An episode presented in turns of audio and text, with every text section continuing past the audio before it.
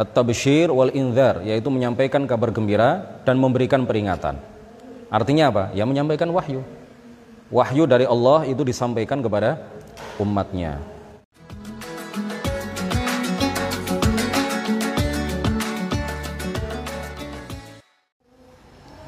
Assalamualaikum warahmatullahi wabarakatuh.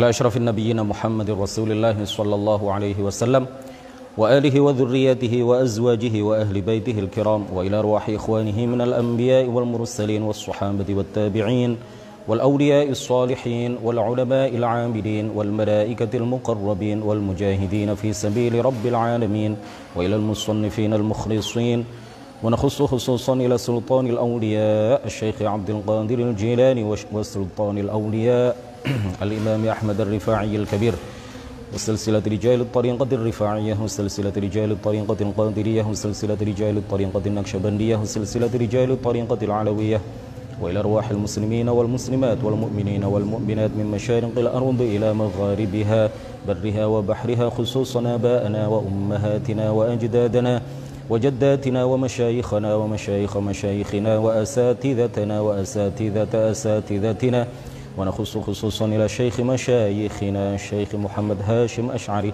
والشيخ عبد الوهاب حسب الله والشيخ بصري شمسور والشيخ عبد العزيز مشوري والشيخ عبد المهيمن نور وسائر مشايخنا وأساتذتنا. ونخص خصوصا إلى من فتح ونشر الإسلام في هذه القرية. ونخص خصوصا إلى مؤلف هذا الكتاب الشيخ إبراهيم اللقاني وشارحه. وبنية التوفيق والتيسير وبنية قضاء جميع الحاجات والديون.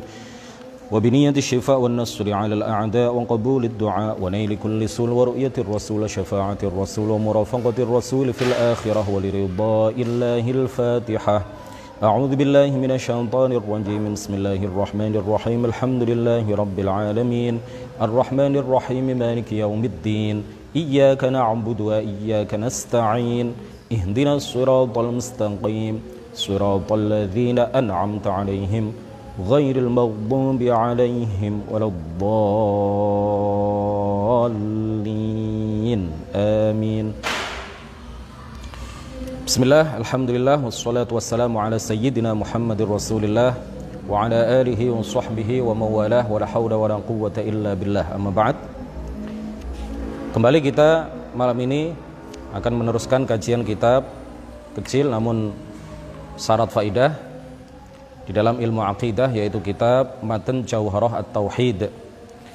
Kita telah sampai pada bait nazam ke-59. Ini adalah pertemuan ke-36.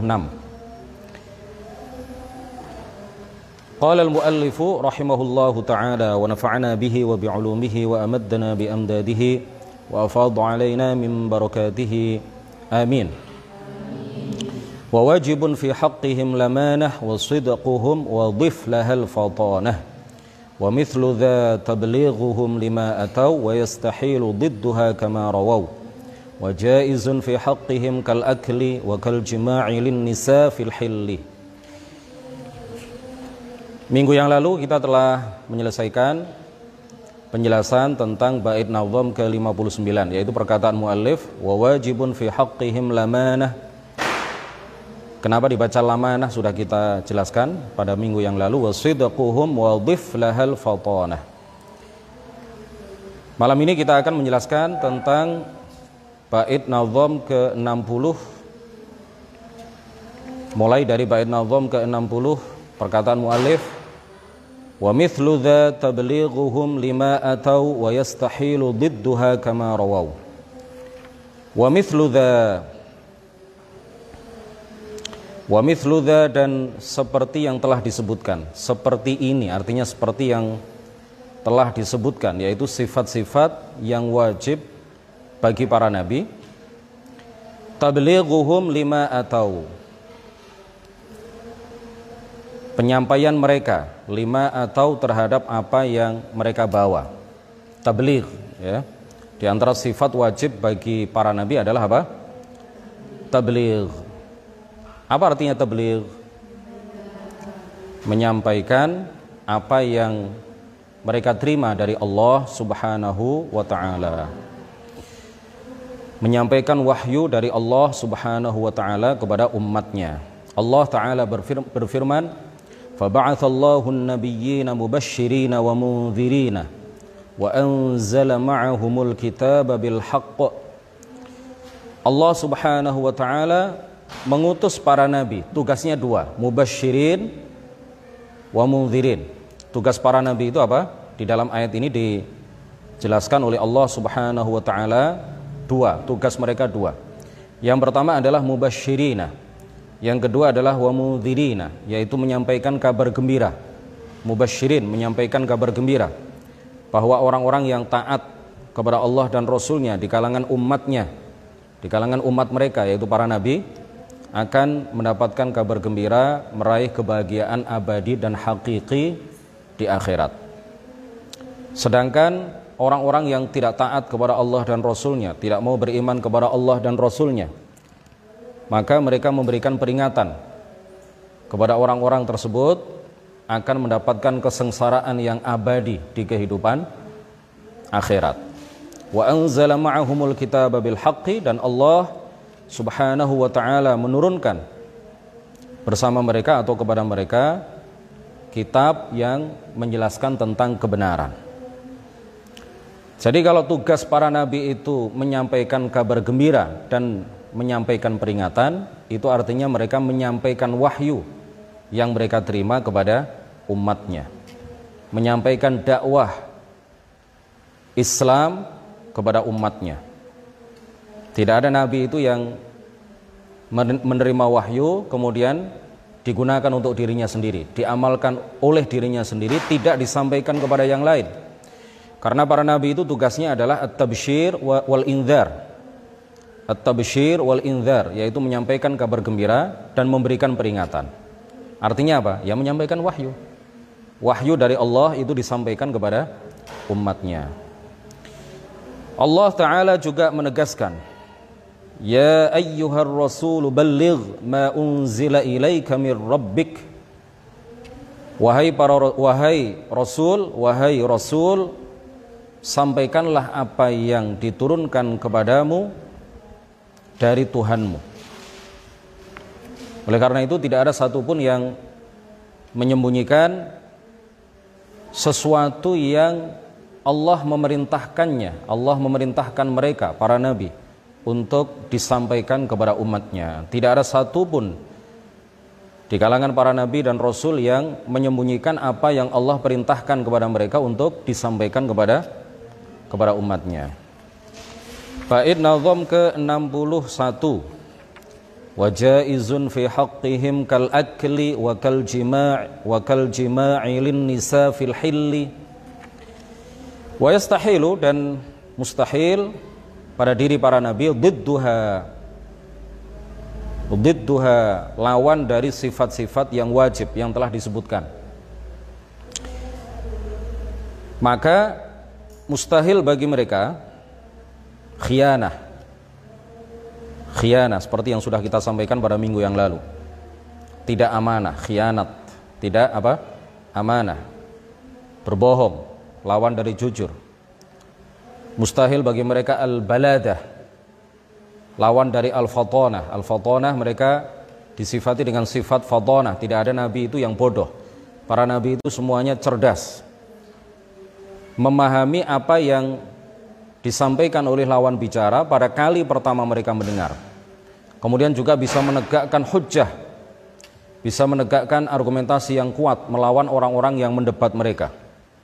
Tidak ada satupun di antara orang yang mampu mengalahkan mereka di dalam perdebatan karena mereka diberi kecerdasan yang luar biasa, dianugerahi kecerdasan yang luar biasa oleh Allah Subhanahu wa taala yang disebut dengan sifat apa? Fata, fatona. Sehingga mustahil bagi mereka baladah, bebal. Diajak ngomong oleh orang sampai 10 kali baru paham, itu namanya baladah, tidak cerdas. Disampaikan sesuatu, dijelaskan sesuatu sampai berulang-ulang setelah 20 kali, 25 kali baru paham, itu baladah.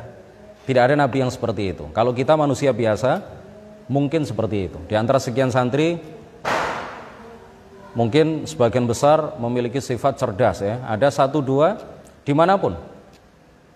Tidak hanya di pondok sini tapi di berbagai pondok pesantren, di madrasah, di perguruan tinggi pasti ada satu dua orang walaupun sudah pilihan ya barangkali ada di antara mereka yang kurang cerdas atau ada di antara mereka yang bahkan balid, balidu zihni, bebal, otaknya bebal. Diberi penjelasan berkali-kali tidak paham. Itu namanya apa? Bebal, tidak cer tidak cerdas. Yaitu e, kalau manusia biasa mungkin ya ada yang cerdas ada yang tidak para nabi nggak tidak ada yang bebal otak mereka semuanya cerdas karena mereka diberi anugerah oleh Allah Subhanahu wa taala sifat fato fatona setiap nabi pasti fatin setiap nabi pasti cerdas kemudian mustahil bagi mereka rodhalah mustahil bagi mereka rodhalah mas mustahil bagi mereka rodalah. Apa itu rodalah? Melakukan eh, perbuatan-perbuatan uh, yang hina. Melakukan apa? Perbuatan-perbuatan yang yang hina. Kemudian juga safaha, melakukan tindakan-tindakan bodoh yang tidak sesuai dengan hikmah, tidak bijak di dalam berucap dan bertindak. Tidak ada nabi yang seperti itu. Mustahil bagi mereka mencuri, mustahil bagi mereka meminum khamr, meminum minuman keras. Tidak ada satupun di antara mereka yang berzina baik sebelum maupun setelah diangkat menjadi nabi. Mustahil bagi mereka seluruh dosa-dosa besar dan mustahil bagi mereka kufur serta mustahil bagi mereka dosa-dosa kecil yang mengandung unsur kehinaan jiwa baik sebelum maupun setelah diangkat menjadi nabi dan dan Rasul. Kemudian penting untuk disampaikan bahwa sabakul lisan salah ucap, salah lidah, silap lidah. Ingin mengatakan A tetapi yang terucap B. Ingin memanggil wahai Ahmad tetapi hatinya ingin memanggil wahai Fatimah tetapi yang terucap adalah wahai uh, Hafid misalkan. Yang terucap adalah wahai hafid, padahal hatinya ingin memanggil Fatimah, tetapi yang terucap orang lain. Itu namanya sabakul lisan, silap lidah, salah lidah, salah ucap. Itu tidak mungkin terjadi pada diri seorang nabi. Mustahil seorang nabi salah ucap. Atau dalam KBBI, Kamus Besar Bahasa Indonesia, salah lidah. Baik dalam urusan syariat maupun dalam hal-hal biasa yang tidak ada kaitannya dengan syariat mustahil seorang nabi sabakul lisan salah lidah kenapa karena seandainya mungkin berlaku pada diri seorang nabi. Salah lidah salah ucap. Lartafa'ati thiqatu fi sihhati ma maka akan terangkat, akan hilang kepercayaan umat terhadap kesahihan apa yang mereka ucapkan. Seseorang mungkin akan mengatakan bisa jadi nabi ini salah ucap ini. Yang dia sampaikan ini salah ucap. Ini mungkin e, nabi ini ingin mengatakan haram tetapi yang terucap adalah halal. mungkin saja nabi ini ingin mengatakan wajib tetapi yang terucap adalah haram misalkan. Mungkin saja Nabi ingin mengatakan A tetapi yang dia ucapkan adalah B. Itu kalau seandainya mungkin berlaku pada diri seorang Nabi sabakul lisan atau salah li salah lidah. Makanya para ulama ahli sunnah wal jamaah mengatakan mustahil mustahil alias muhal alias tidak mungkin terjadi pada diri seorang nabi salah lidah baik dalam hal-hal yang berkaitan dengan syariat, asyariyat maupun dalam perkara-perkara yang tidak ada kaitannya dengan syariat yaitu al-adiyat. Tadi saya mengatakan eh, as-safaha. Apa itu as-safaha? As-safaha melakukan tindakan-tindakan yang tidak sesuai dengan hikmah. Tidak bijak di dalam berucap dan bertindak. Itu tidak mungkin dilakukan oleh seorang nabi. Safaha melakukan tindakan-tindakan bodoh seperti apa? Kata berdhiril mal fi nahwi itlafihi wa ihraqihi. Menghambur-hamburkan harta. Uh, apa ihraqil mal misalkan apa namanya membakar harta, membakar uang, membakar emas, membakar perak, membakar harta ya tanpa ada tujuan apa pun. Itu hanya dilakukan oleh orang-orang yang bertindak bodoh. Hanya dilakukan oleh orang-orang yang tidak bijak. Tidak mungkin seorang nabi itu melakukan hal-hal yang tidak bijak. Kemudian juga tadi saya sebutkan rodhalah. Mustahil pada diri seorang nabi rodhalah. Apa itu rodhalah? Rodhalah itu melakukan hal-hal yang hina, perbuatan-perbuatan yang hina. Seperti apa? Mencuri pandang perempuan yang bukan mahram dengan syahwat. Mencuri pandang, tahu mencuri pandang? Ngelirik. Mencuri pandang. Bukan hanya memandang, mencuri pandang. Kakhtilasin nadhari ilal mar'atil ajnabiyyati bisyahwah. Seperti mencuri pandang perempuan yang ajnabiyah, bukan apa-apanya, bukan istrinya, bukan mahramnya, bukan budak perempuannya dengan syahwat. Itu adalah termasuk rodhalah. Tidak mungkin hal itu terjadi pada diri seorang seorang nabi. Nah, apa yang disebutkan tadi? Kama rawau. Kama rawau.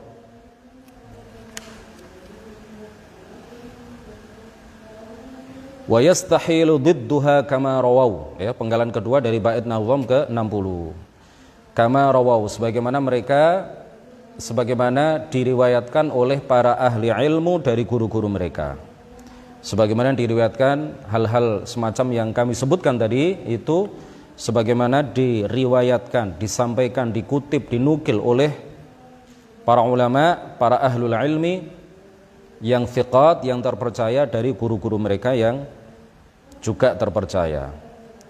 Wajaizun fi haqqihim.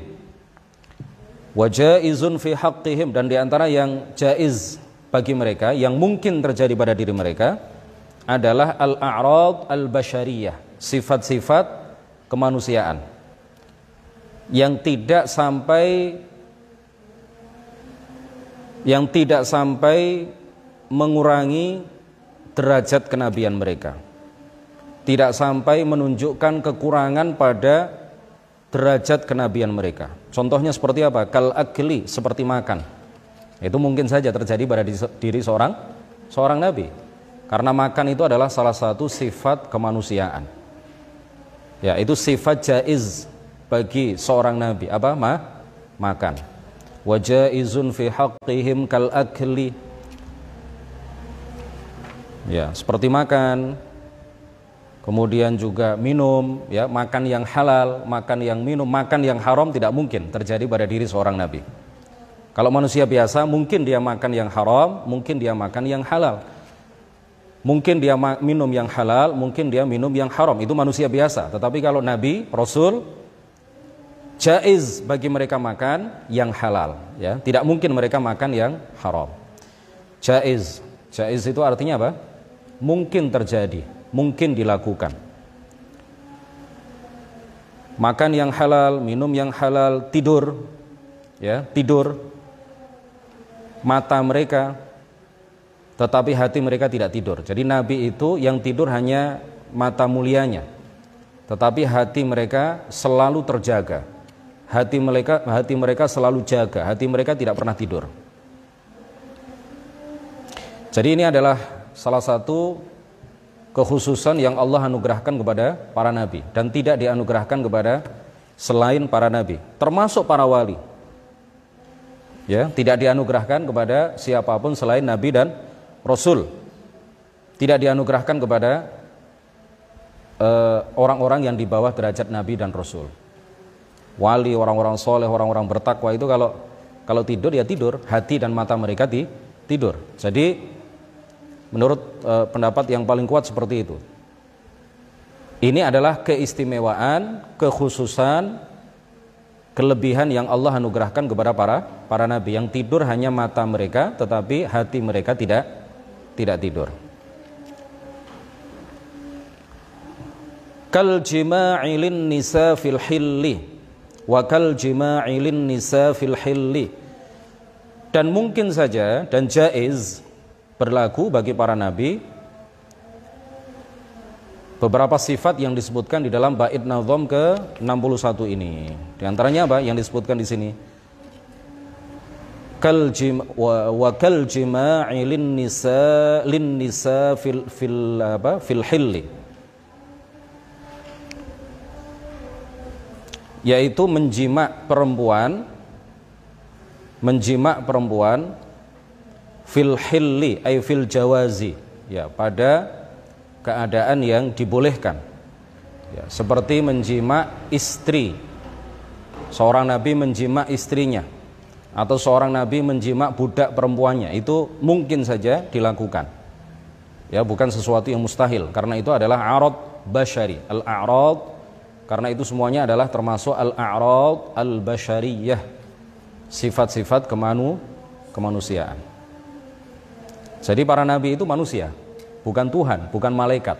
Mungkin saja mereka melakukan al-a'rad al-bashariyah allati la tuaddi ila an-naqsi fi maratibihim ar-rafi'ati al-aliyah. Mungkin saja mereka melakukan sifat-sifat kemanusiaan yang tidak mengurangi derajat kenabian mereka. Yang tidak sampai menurunkan derajat kenabian mereka yang luhur dan yang tinggi. Kemudian mungkin saja berlaku bagi mereka al-amrad ghairul munaffirah. Penyakit-penyakit yang tidak menjijikkan. Penyakit-penyakit yang tidak membuat orang lari dari mereka. Ya, orang-orang yang memiliki tabiat yang sehat itu ketika melihat ada seorang nabi yang sakit dia tidak akan menjauh, dia, dia tidak akan merasa jijik, dia tidak akan lari. Nah, penyakit-penyakit yang tidak menjijikkan itu mungkin saja terjadi, mungkin saja e, menjangkiti para nabi. Sedangkan penyakit-penyakit yang menjijikkan, penyakit-penyakit yang membuat orang lain yang memiliki tabiat yang normal, itu kemudian menjauh dan lari dari mereka, Penyakit-penyakit seperti itu mustahil mustahil terjadi pada diri seorang seorang nabi. Karena apa? Tugas para nabi sebagaimana tadi sudah kami sampaikan, fa ba'atsallahu nabiyyina mubasysyirina wa mundhirin. Allah mengutus para nabi sebagai pembawa kabar gembira dan pembawa peringatan. Jadi kalau seandainya mereka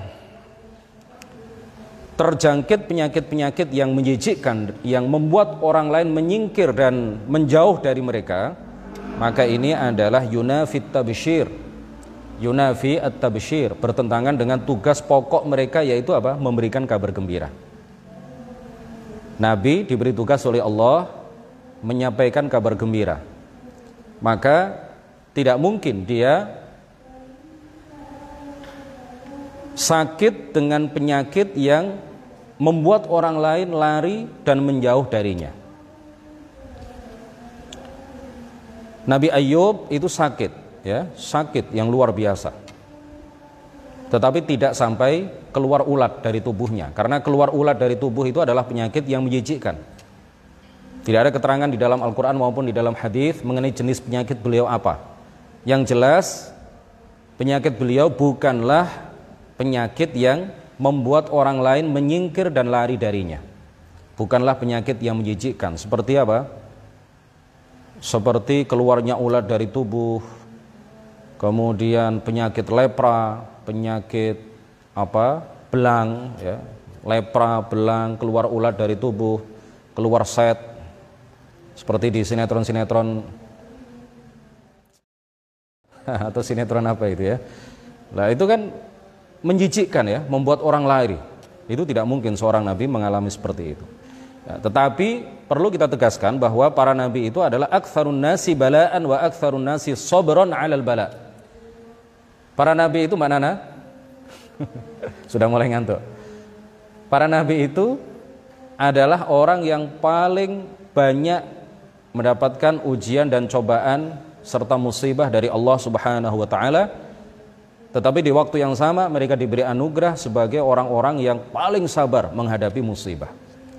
Jadi orang yang paling berat dan paling banyak ditimpa musibah itu adalah manusia yang paling tinggi derajatnya, yaitu siapa? Para nabi, para rasul. Semakin tinggi derajat seseorang, maka semakin berat dan semakin banyak musibah yang Allah timpakan kepadanya. Benar apa yang dikatakan oleh baginda Rasulullah sallallahu alaihi wasallam di dalam sebuah hadis sahih riwayat Imam Al-Bukhari. Man yuridillahu bihi khairan yusib minhu yusib minhu. Barang siapa yang Allah kehendaki kebaikan pada dirinya, maka Allah akan menimpakan musibah kepadanya. Semakin ringan musibahnya, semakin rendah derajat seseorang. Tidak dapat musibah sama sekali, tidak menerima musibah sama sekali, berarti derajatnya sangat rendah di kehidupan akhirat kelak. Derajatnya rendah. Nabi suatu ketika didatangi disebutkan di dalam kitab Ihya Ulumuddin suatu ketika Rasulullah Shallallahu alaihi wasallam didatangi oleh seorang ibu yang menawarkan putrinya yang sangat cantik jelita. Ibunya mengatakan kepada baginda Rasulullah, "Wahai baginda Nabi, aku ajukan, aku tawarkan putriku ini kepadamu untuk engkau nikahi." Dia tidak pernah sakit dia tidak pernah sakit mulai bayi sampai sekarang. Ini adalah putriku yang istimewa. Dia cantik dan tidak pernah sakit. Apa kata baginda Rasulullah sallallahu alaihi wasallam? Beliau mengatakan la hajata li fiha. Saya tidak membutuhkannya. Kenapa? Rasulullah menolak tawaran dari ibu itu untuk menikahi putrinya karena Rasulullah tahu bahwa perempuan yang tidak pernah sakit itu derajatnya rendah di akhirat. Rasulullah tidak mau menikah dengan perempuan yang derajatnya rendah. Rasulullah tidak mau menikah dengan perempuan yang derajatnya rendah. Karena istri Rasulullah, istri-istri Rasulullah itu adalah ummahatul mukminin, ya, teladan bagi oh, ibu bagi kaum mukminin dan teladan bagi mereka. Nah, makanya beliau memilih dan memilah siapa perempuan yang akan beliau nikahi. Beliau memilih perempuan-perempuan yang derajat, derajatnya tinggi. Beliau tidak mau menikah dengan perempuan-perempuan yang berderajat rendah. Nah, para nabi itu adalah aktsarun nasi sobron alal bala. Para nabi itu adalah orang yang paling sabar di dalam menghadapi musibah. Nabi Muhammad sallallahu alaihi wasallam itu terkadang Allah menimpakan demam yang luar biasa kepada beliau. Ya, demam yang kahumma rojulaini. Demam yang menimpa dua orang dua orang itu ditimpakan kepada Nabi Muhammad sallallahu alaihi wasallam. Ya ini menyesuaikan dengan apa? Yubtalar rajulu ala hasabi dinihi. Seseorang itu diuji sesuai dengan kadar agamanya sesuai dengan seberapa kuat dia memegang teguh agamanya. Semakin kuat seseorang memegang teguh agamanya, semakin tinggi derajatnya, maka semakin besar musibah yang Allah timpakan kepadanya. Terakhir, terakhir, ini peringatan. peringatan. Nah, peringatan apa ini? Tidak boleh diyakini bahwa para nabi itu mungkin saja terhinggapi hasut di dalam hatinya. Jadi karena disebutkan di dalam beberapa kitab. Ada beberapa kitab yang menyebutkan bahwa seorang nabi itu mungkin saja hasut kepada orang lain. Mungkin saja iri dan dengki kepada orang lain. Mungkin saja memandang orang lain dengan pandangan iri, dengki, hasut. Disebutkan di dalam beberapa kitab. Nah ini dibantah di dalam kitab ini syarah Jauhar Tauhid bahwa hal itu tidak mungkin terjadi pada diri seorang nabi. Ya, karena itu menunjukkan kekeruhan jiwa itu, itu menunjukkan kekotoran hati. Itu menunjukkan bahwa hati seseorang ketika dihinggapi hasut, iri dan dengki, hatinya kotor. Tidak mungkin hati kotor itu terjadi pada diri seorang seorang nabi. Oleh karena itu tidak benar tidak benar jika dikatakan bahwa ada sebagian nabi, ada seorang nabi yang memandang kepada kaumnya suatu hari, kemudian dia merasa takjub. Dia merasa takjub dengan banyaknya jumlah umatnya. Dia merasa takjub dengan banyaknya jumlah umatnya, maka seketika, seketika itu juga di waktu yang sama, di detik itu juga setelah Nabi itu memandang umatnya, melihat umatnya dengan pandangan takjub, hal itu kemudian menyebabkan 70 ribu umatnya meninggal seketika. Ini tidak benar, cerita ini tidak benar, ya. Jadi kita kita wajib meyakini bahwa ada yang disebut dengan al-isabah bil ain, ya, al-isabah bil bil ain. Apa itu al-isabah bil ain? Pengaruh buruk pandangan mata yang disertai dengan pengaruh buruk pandangan mata yang disertai dengan hasud dan atau takjub atau ujub, ya.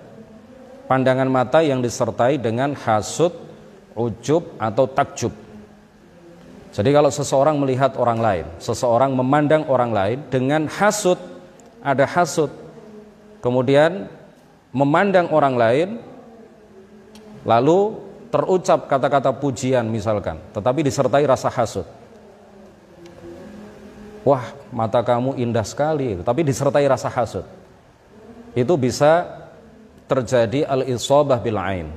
Pandangan mata yang disertai dengan hasut yang tidak diiringi dengan doa berkah ya disertai dengan hasud di dalam hati itu bisa menyebabkan orang yang dipandang mengalami apa pengaruh-pengaruh buruk. Di antaranya apa?